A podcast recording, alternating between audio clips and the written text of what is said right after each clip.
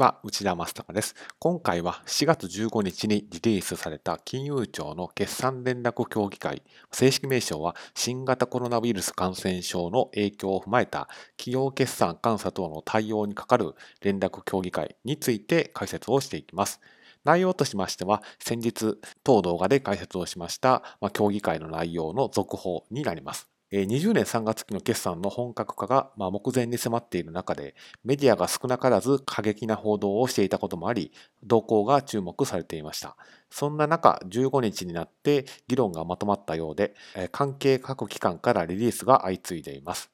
まず、会計ルールを作る企業会計基準委員会 ASPJ は、ベストな見積もりをしたのであれば、結果的に実績と見積もりがずれたとしてもエラー、すなわち誤謬とは扱わないという方針を打ち出しました。本来事後的に見積もりと実績にずれが出たら、まあ、業務エラーではないかという検討が必要なんですけれども、新型コロナ感染症という今まで経験したことのない状況が発生していることもあって、そういった特別な方針が打ち出されています。続いて、決算を判断する立場にある公認会計士協会は ASPJ の考え方を踏襲するという姿勢を明らかにしました。一方で、何でも OK というわけにはいきませんので、見積もりは悲観的すぎても、まあ、楽観的すぎてもダメですよと。しっかり情報を参考にした上で、しっかりチェックをしましょうねという観点からシグナルも発しています。合わせて今後財務制限条項に抵触する会社も増えることが想定されますので政府から公表される情報をしっかり踏まえた上で機械的に判断しないように注意喚起もしています。続いて肝心の有価証券報告書や四半期報告書についても一律3ヶ月の期限延長つまり20年9月末が認められることになりました。まあ、延長のためは一律延長ですのでこちらに記載しました通り延長のための手続きは特に不要ですということが申し添えられています。決算発表ですけれども通常であれば45日ルールというものがあるんですけれども今回に限ってはこういった45日ルールというのにはこだわりませんと。実質的に有価証券報告書、四半期報告書のそういったところとの足並みを揃える姿勢を事実上打ち出しているということになります。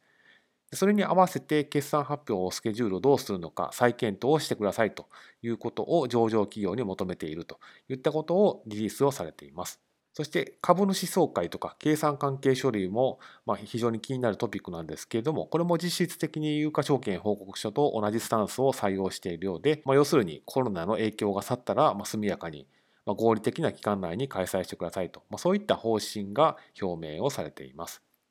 そして税金面では国税庁が特に手続きなく申告期限を延長していいですよというふうにリリースがされています。そして実際に提出するときには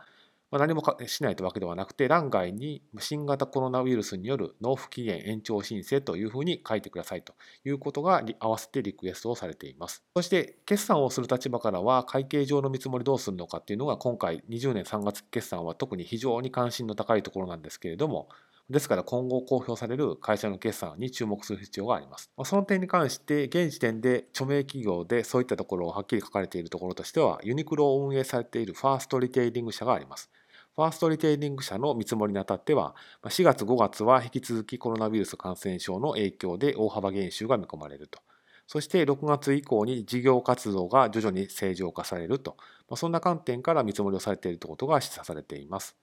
今後も当動画では引き続きこういった20年3月期の決算にかかる見逃せないトピックを速報していきたいというふうに思っています。以上です。今後もこの動画では難しい会計を分かりやすく簡単に解説した動画を更新していく予定にしています。もしご関心がございましたら励みになりますので、ぜひチャンネル登録をしてみてください。ご清聴ありがとうございました。